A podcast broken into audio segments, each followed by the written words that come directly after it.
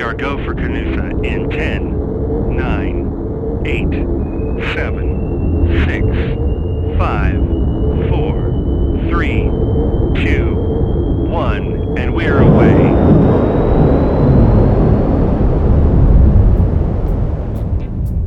Welcome to Canusa Street, a podcast at the intersection of the issues and policies between Canada and the United States.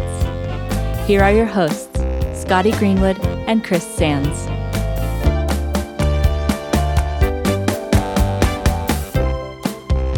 Welcome back to Canusa Street, everybody. We're about to blast off into a fabulous podcast. I'm Scotty Greenwood with Canadian American Business Council, and I'm joined by Chris Sands at the Woodrow Wilson Center, my partner in crime. Chris, good to see you, my friend.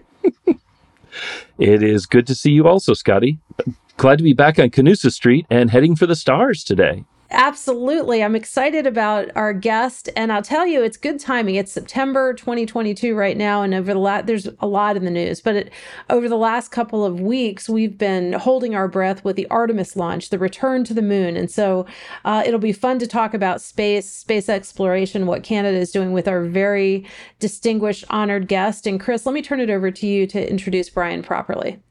Excellent. Well, I'm glad to do it. Uh, Brian Gallant is uh, known to many as the thirty-third Premier of New Brunswick, uh, where he kind of hit the scene politically, but he's now the C E O of Space Canada. Uh, and Space Canada represents Canada's space innovators and allied industries to convey the value of space technology, research, investment, and results to both domestic and international audiences, and to position Canada in the forefront of the highly strategic new space economy, which is increasingly global.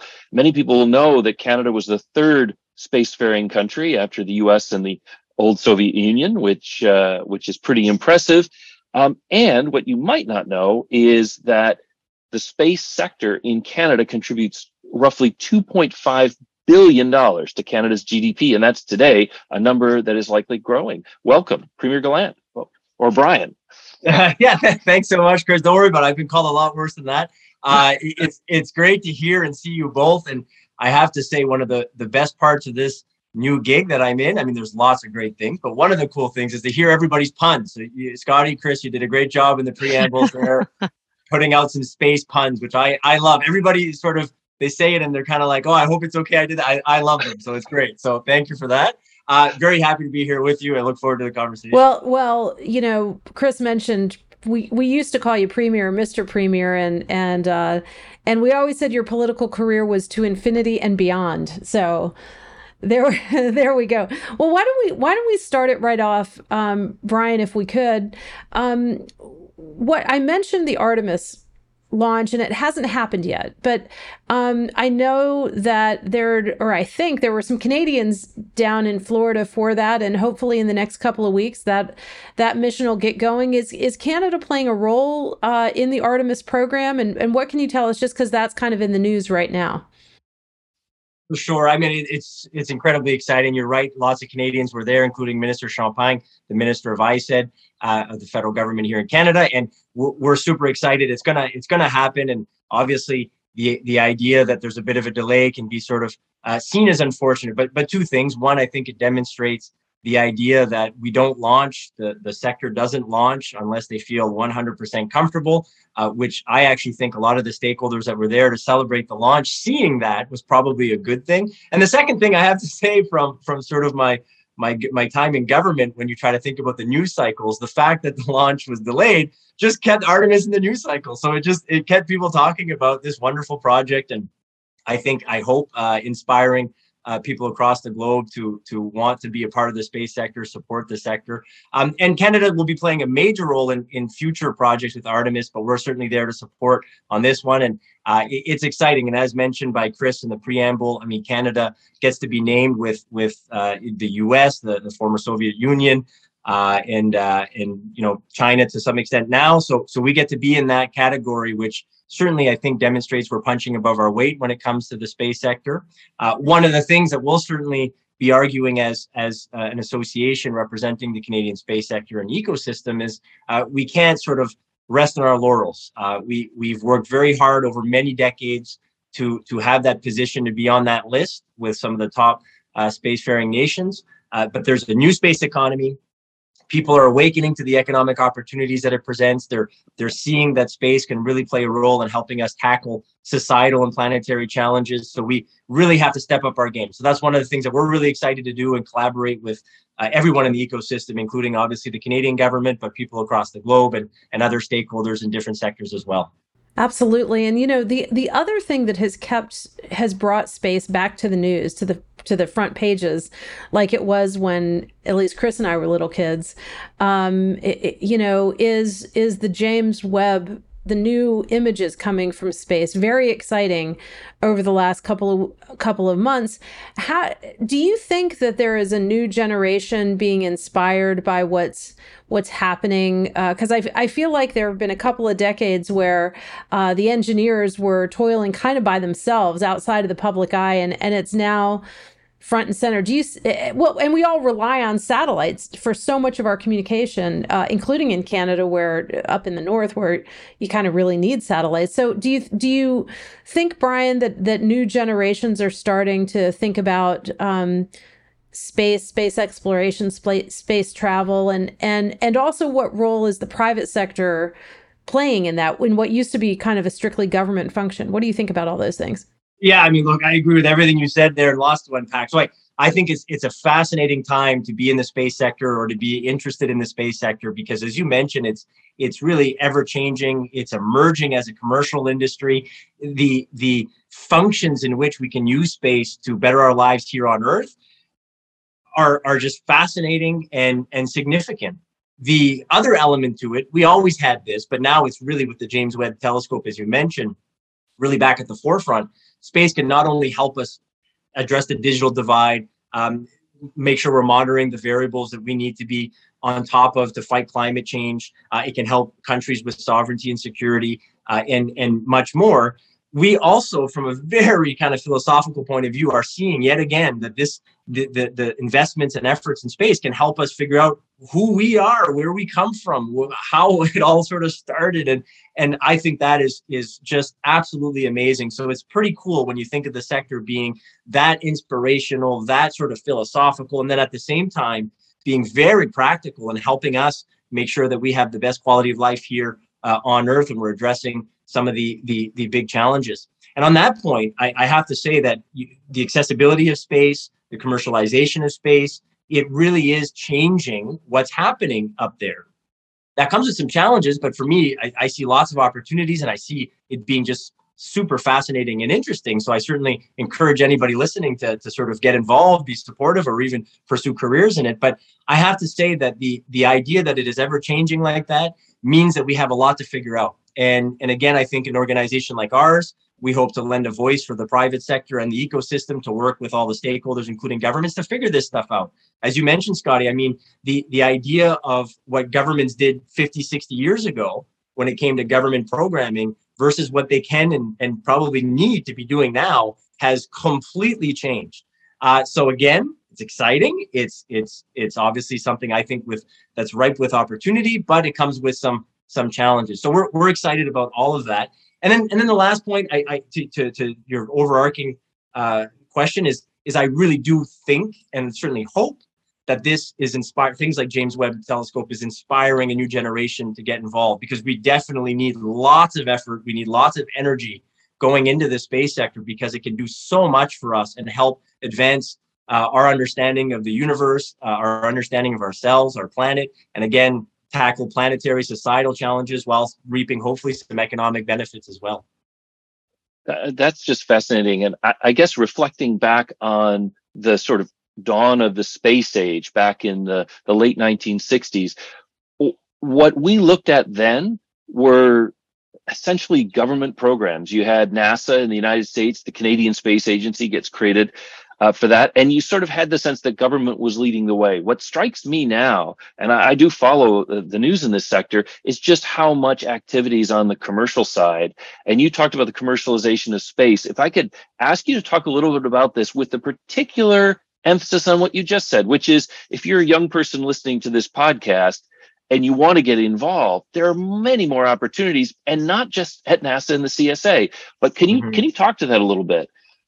Yeah, and, and let me start with an overarching comment to just just enhance uh, my, my sentiment to what you just said. I, I think you're right, and and what we see is even even the functionality of governments trying to advance the space sector in their countries um, is built on sort of an archaic model, right? Because when when federal government here in Canada, for example, is asked about space, everybody kind of thinks of the C S A, the Canadian Space Agency, which they clearly play a pivotal role. Um, but defense here in Canada plays a pivotal role. One one could argue that their budgets are are sort of matched and maybe even uh, surpassing the C S A in, in what they do in space. So there are tons of departments that are playing roles, whether it be in investments or policies. And there are departments that will be able to uh, reap the benefits uh, of the functions that we can do within space. So so I think I think that's sort of a, a, a clear uh, clear trend that we see around the world, and all governments are trying to figure that out. I, I can sympathize with them, right? It's it's it's it's, it's changing before our eyes. So I get that it can be hard to sort of keep pace with a large organization adapting. Um, and, and yeah, the commercialization of space means that we have, I hope, young people thinking about joining the sector.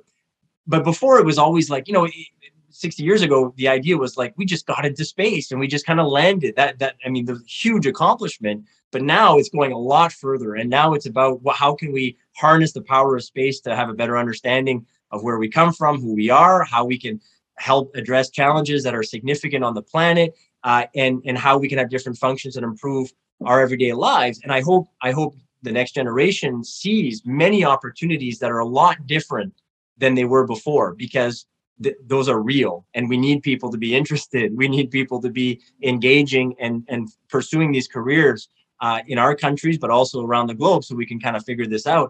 And and on that, I have to add, it, it, it's fascinating when you think about the the challenges that are before us. And let's just take one kind of one kind of flashpoint of an indication of how space can play a role. The World Economic Forum came out with their five global risks uh, in twenty twenty-two.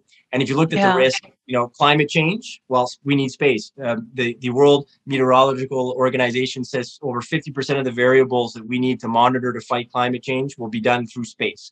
Uh, then the, the inequality, and within inequality, there was a huge section on the digital divide. As you mentioned earlier, Scotty, we need to have satellites. We need to have the space sector helping us uh, address that and give economic opportunities to, to rural, remote, and here in Canada, northern communities. Uh, we then had geopolitical tensions. And within that, I mean, there's the idea of monitoring when there are conflicts happening, which we'll do through space. There's cybersecurity, which is very intertwined with space. And then one of the, one of the top five risks was space traffic, space debris.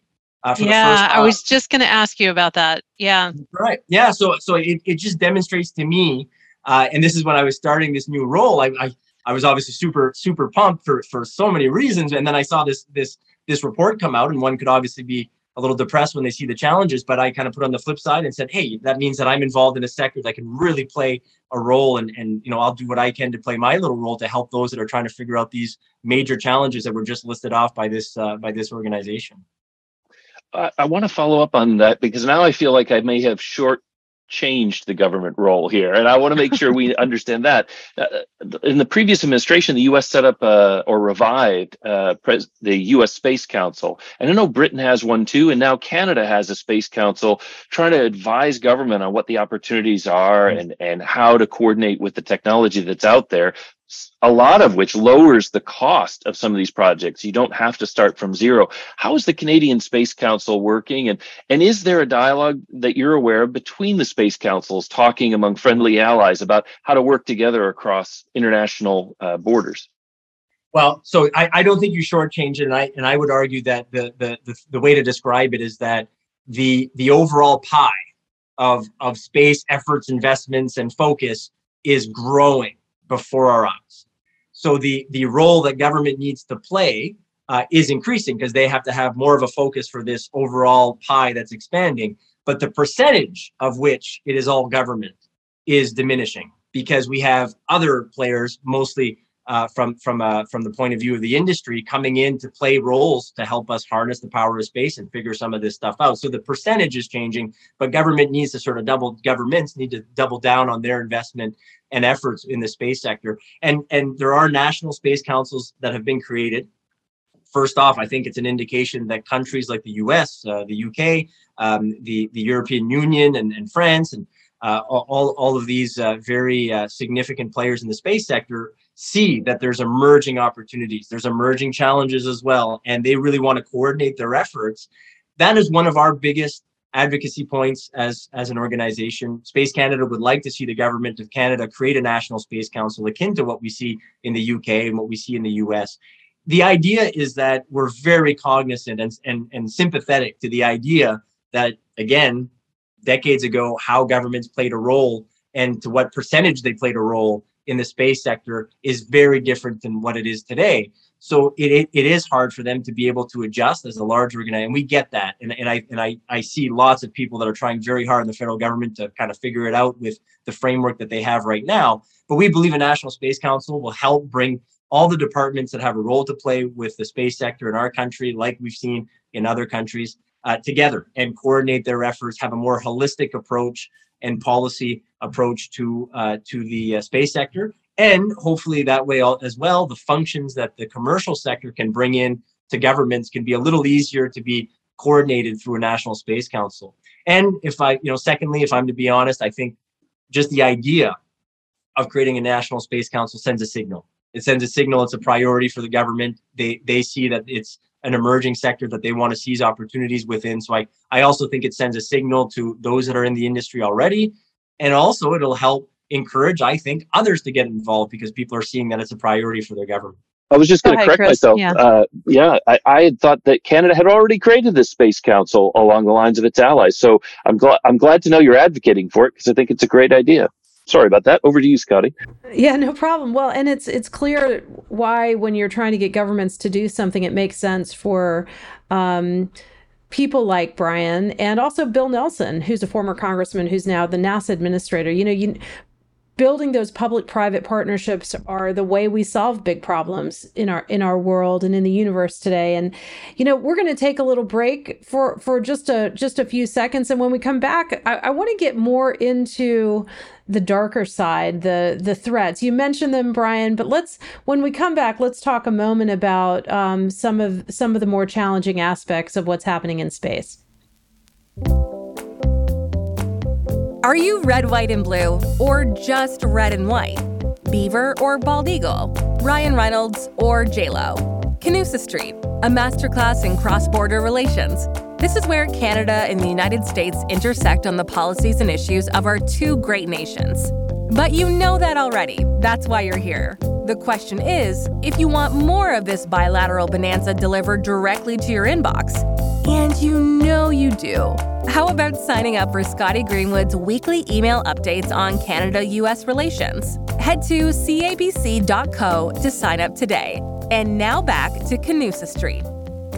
All right, so we're back. And uh, I want to ask you, Brian, you know, you mentioned space debris and we went by it really quickly. Space debris is, I mean, debris is never anything good. And, and we've worried about plastic in the oceans, you know, for a long time. And we worry about all kinds of pollution. But in space, a little, t- as I understand it, a little particle, you know, a little, like a little pebble almost, if it if it's flying through space really fast and it hits a satellite, as an example, in the wrong spot, it could it could disable it. It could, we could go dark um, at any moment. And there isn't, I don't think a, a a really comprehensive way to clean up space debris, and so it's a it's a building risk. And as as countries, you know, uh, as satellites blow up and different things happen, or they get hit by, you know, um, asteroids and whatever, there there are all kinds of things happening. So maybe could we talk a little bit more? I want to talk about space debris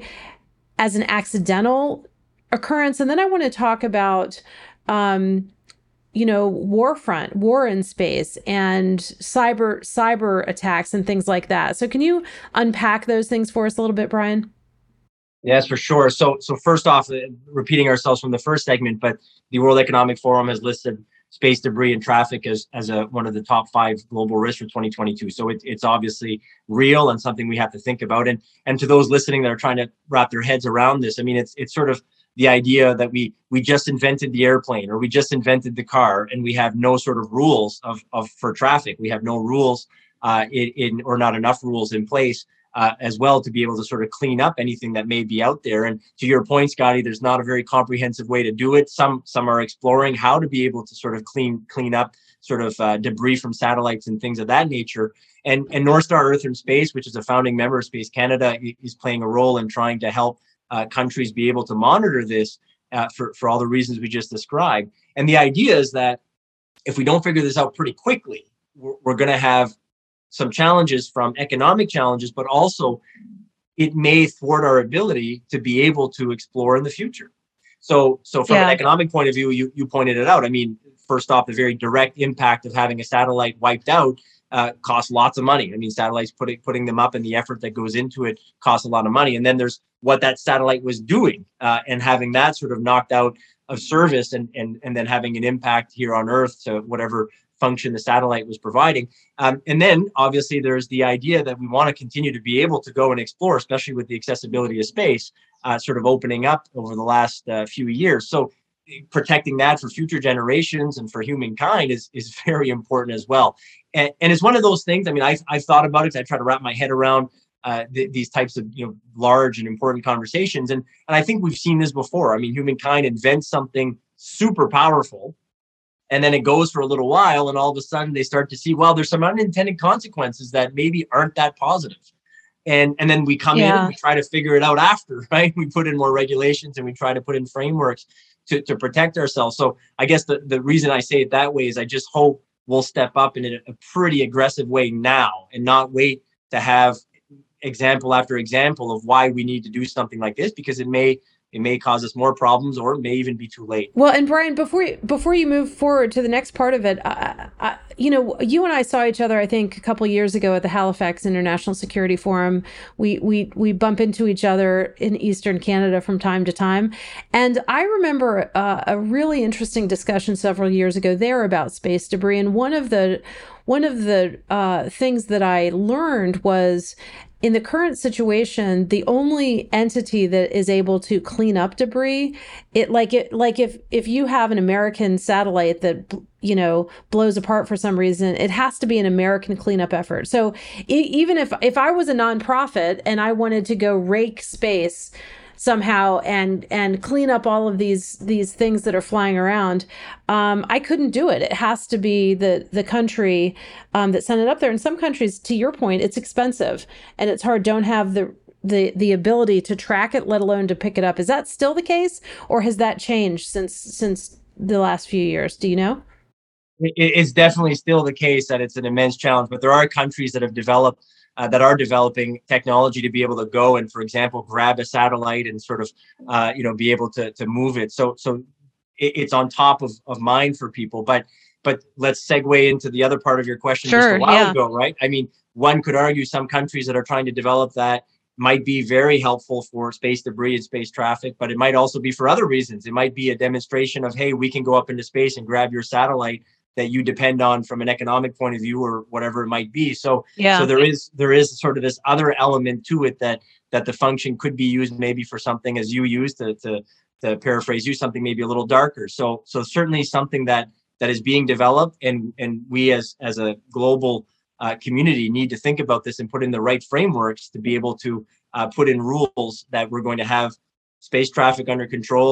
We're going to have ways to be able to help the space debris, making sure that obviously we limit the space debris in general, and then obviously monitoring what this means from sort of a militarization of space and and from using uh, space uh, perhaps for, for other sort of uh, darker uh, functions, as you mentioned. Fascinating. Uh, I wanted to ask you a little bit too about distribution of space. Canada is such a big country, and I know there are companies like M D A that started out in Vancouver, and now there's talk about a spaceport Nova Scotia, which is uh, very exciting. Um, can you tell me a little bit about when the space industry grows? Is it a Eastern Canada thing, a Central Canada thing, a Western? I, I know this sounds very parochial, but I, I kind of, I know Houston, I know Florida, I know Cape Canaveral, all those things, but what's the geography or distribution of space in Canada, if that makes any sense? For, for sure. So, I mean, you, you have a very um, significant uh, piece of activity in the space sector happening in sort of the, the, the places that people from outside the country would guess, in, in Ottawa, in Montreal, Uh, in, in Vancouver, Toronto, but but I can tell you that there are people doing fascinating things, important work in the space sector across the country, uh, in all provinces. And in fact, we have members and we have associates that are representing all regions of the country and doing, I think, uh, things that need to be happening for for the space sector and also for the for the country and globe. So it really is one of these uh, types of sectors now that can be done anywhere. And, and really there are opportunities all over the place uh, for people to step up and be a part of this. Whereas, you know, again, kind of kind of repeating ourselves, but decades ago, that necessar- that wasn't necessarily the case. On top of that, as you mentioned, uh, Maritime Launch Services out of Nova Scotia is looking to build launch uh, launch capabilities for the commercial sector. I mean, you mentioned this, Chris, in your preamble. The Canadian space sector is, is significant. It's impressive, contributes two point five billion dollars to the country's economy yearly, but it's it's missing domestic commercial space launch capabilities. So Maritime Launch Services, which you mentioned, is is is going to provide a commercial launch option in Canada. And this will help the sector become truly end-to-end with its capabilities, uh, which will help us seize economic opportunities that the sector represents in the country. But but from a geopolitical point of view as well, to sort of, again, segue to what we were talking about a while ago, or to bring in what we were talking a while ago, um, yeah, the demand for commercial launch services is growing, but uh, here in Canada and globally. But on top of that, given that space is a strategic sector that protects our security and sovereignty, there's a need for Canada and its allies to enhance launch capabilities. Uh, and, and I think we we saw that, unfortunately, over the last few months with, with the uh, invasion of Ukraine, as to why we need to be able to have a diversified uh, uh, suite of options when it comes to launch. Uh, and again, you know, sidetrack uh, a little bit, but we also saw why space can be important to to be able to track what was happening. Absolutely. Now, I, I, you know, I can't help. When I think of Canada in space, I think of the Canadarm, uh, nicely branded and on the old space shuttle program, and I think still in use. But I guess I was wondering if you might be willing to brag on uh, Canada a little bit. Are there areas where Canada's uh, a world leader in, in space technology, some areas where people will want in the United States and elsewhere to come to Canada because you've got something going on, whether it's robotics or whatever else? Can, tell me a little bit about where, where Canada's got a particular strength here. Well, let me start off with, with Canadarm. M D A here here in Canada played an immense role in, in, in, in obviously one of, I think, hum, humankind's uh, major accomplishments. And Canadians will sort of jokingly say, and, you know, sometimes there's some a grain of truth of, of, of a joke, uh, that through the Canadarm, we built the, the International Space Station, right? So so we're very proud, and Canadians are very proud of, of Canadarm, and, and, and they definitely should be. Um, Chris, I'll say, though, that I truly believe that for a country to do well in the space sector, you actually do need a holistic industry. You you need end-to-end capabilities. So, for example, although we have so much to brag about in Canada in what we have done over several decades in space, uh, we don't have commercial launch capabilities.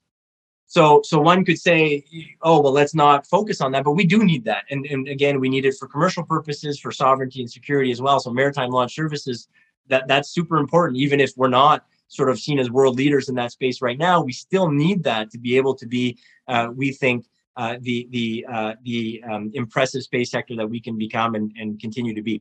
The uh, sp- space exploration, we have uh, Earth observation, um, G H G Sat, which is another founding member of uh, Space Canada, does im- im- important and pivotal work in monitoring methane emissions, uh, something that we think obviously is going to be crucial for, for uh, the global efforts to fight climate Absolutely. change.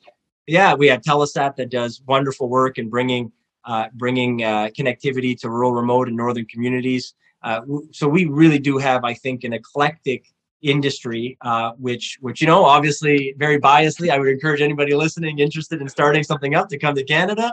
Uh, and I'll add the last part, Chris. Uh, these, you know, the C E O of Space Canada is doing it from Shidag Bridge, New Brunswick, in his basement. So I nice. We we have an office in Ottawa, joking aside, but but obviously uh, with the new virtual world, I do a lot of work from uh, from here. So it really is an industry that you find in all regions, and uh, and and that's that's I think important as well.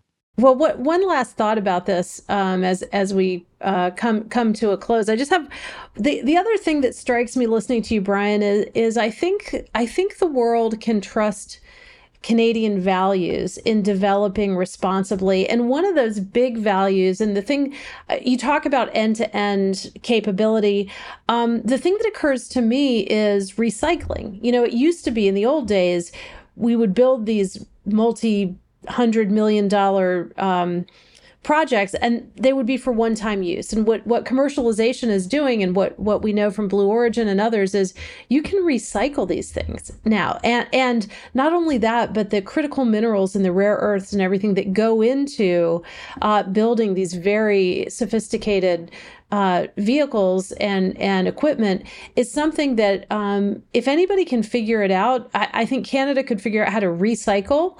Um, and I wonder if that, if anybody's working on that, or if that's part of when you think about end to end, do you also think about uh, recycling in a whole new way?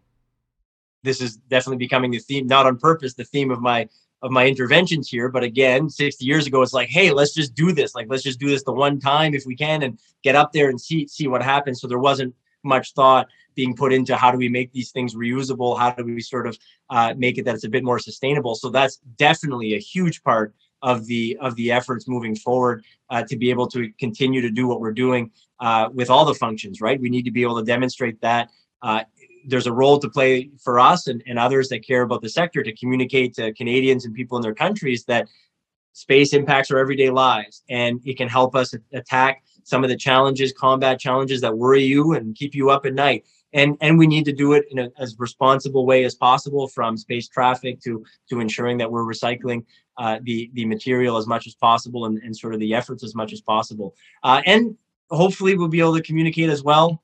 We're doing cool things. We we are trying to sort of advance humankind and, and our knowledge of uh, of uh, what's around us and our and our own planet and existence.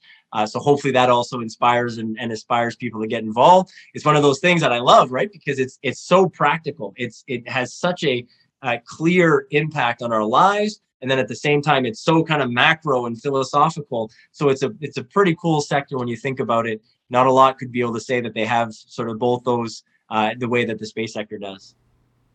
Absolutely. And, you know, I can't decide, Chris, whether we cue ground control to Major Tom or we or we cue Elton John Rocket Man. But uh, e- either way, what a, what a delightful conversation, Brian. Thank you so much for joining us. It's, it's an exciting time um, for Earth and for the universe. So thank you so much. Well, thank you so much for providing me the space to talk about this pun very much. There, there we go. We're over the moon. We We're go. over the moon.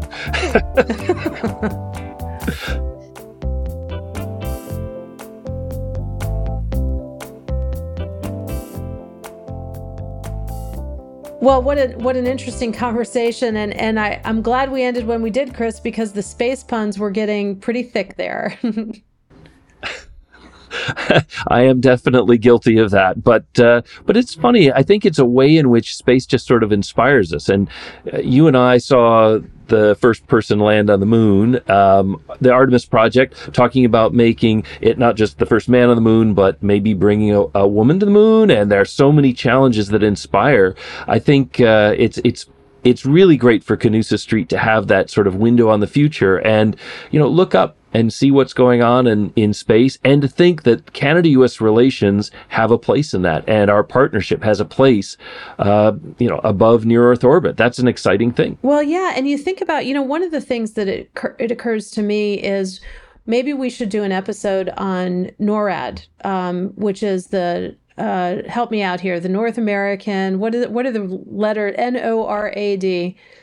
And NOR is for North American, and, and then, then it's Aerospace, Aerospace Defense. Defense. Yeah, there we go. Yep. So it's the only joint military command, truly joint, that the U S has with another country, and it's Canada. And it looks at the airspace. It doesn't just track Santa Claus at Christmas, um, but it also looks at, you know, it tracks these um, objects flying around in space uh, to make sure they don't come and get Earth, and make sure they don't take out our key satellites. So, uh, and NORAD is a uniquely Canadian American uh, creation uh, that is being renewed, uh, actually. So I think we should talk about that in a future episode. But, you know, um, the other thing, Chris, is I really do, we started this at the beginning, but I really do think there were generations that came up in the nineteen sixties, seventies, and maybe a li- little bit in the eighties that were very excited about space. And then in the eighties, nineties, two thousands, people were excited about other things. And I will tell you, my daughter Olivia and I, um, a couple of summers ago, went to the National Mall in Washington. It was the fiftieth oh, anniversary wow. of Apollo, of the Apollo launch. And we and thousands of others, you know, got out our blankets, sat on the mall, and the Washington Monument um, was illuminated like the Apollo launching. And I don't know if you were there, if you and Victoria were there, but it was a cool yeah, day. We did. Yeah, we wasn't did. that neat? Yeah, it was, it was amazing. And I have to say, that's one of the things that um, once you start scratching the surface or begin thinking about space, you realize that it's all around us in a way that it wasn't when we were young. You mentioned NORAD modernization. NORAD once relied on on fighter jets and ground stations, the famous distant early warning or dew line, and even a pine tree line. Part of modernization, though, is is an upgrade to satellites. And Canada has a series of Anik satellites that are great for geopositioning, but also figuring out what's going on in the Arctic. People don't think about it, but the North Pole has a magnetic signature, which gives us the uh, aurora borealis sometimes, but also can distort scanning from further south or from other satellites. So Canada's contribution here is not only vital, but it is uh, extraterrestrial. Yeah, that's exactly right. And and the reason I mentioned, you know, us getting together to watch fiftieth anniversary of the Apollo launch is, again, my daughter Olivia wouldn't have been necessarily that inspired by space because it's not part of the vernacular of her generation, but hopefully that's changing um, with all these exciting things, with Artemis, with the images we're seeing now coming back from this incredible uh, telescope, uh, the James Webb. And if you if you go online, you know, you can follow all of these different sites, space dot com, you can follow NASA, you can follow uh, different Canadian sites uh, just on your Instagram feed or whatever, Twitter, whatever social media you like, and you'll you you get served up on a regular basis, mind-blowing uh, insights into alien worlds. It's not just, you know, kind of like the stuff of movies anymore. It's really happening, and it's pretty it's pretty neat to see that. Well, I remember Chris Hadfield, uh, Canada's singing astronaut, with his guitar and uh, sort of sharing things from space. I think he's done more to inspire a generation of young Canadians than almost anyone else uh, to think about space. I also think a little bit about some of the drier conferences I go to on things like workforce development. And underlying that is this push for STEM education, for science, technology, engineering, and math. And that, I think, is a great thing for parents to think about. But to get kids excited, how do you apply STEM learning, and what kind of jobs does it prepare you for? Well, space is one of those things that requires really uh, bright young people with those kinds of skills. And so hopefully this will make a connection between the curriculum side, and we're trying to get our kids smart uh, for the future, and the potential career and exciting contribution to mankind, humankind, that they can get by uh, studying hard now. That's exactly right. And, you know, maybe someday we get to meet E T. Oh, that would be very good. And I will share my Reese's Pieces if we do. So I'll have my heart uh, light turned on. Great to see you, as All always, right, thank Chris. You. Great to see you, Scotty. This podcast is brought to you by the Canadian American Business Council and the Wilson Center. If you like this episode, help others find our show and give us a rating on Apple Podcasts or Spotify.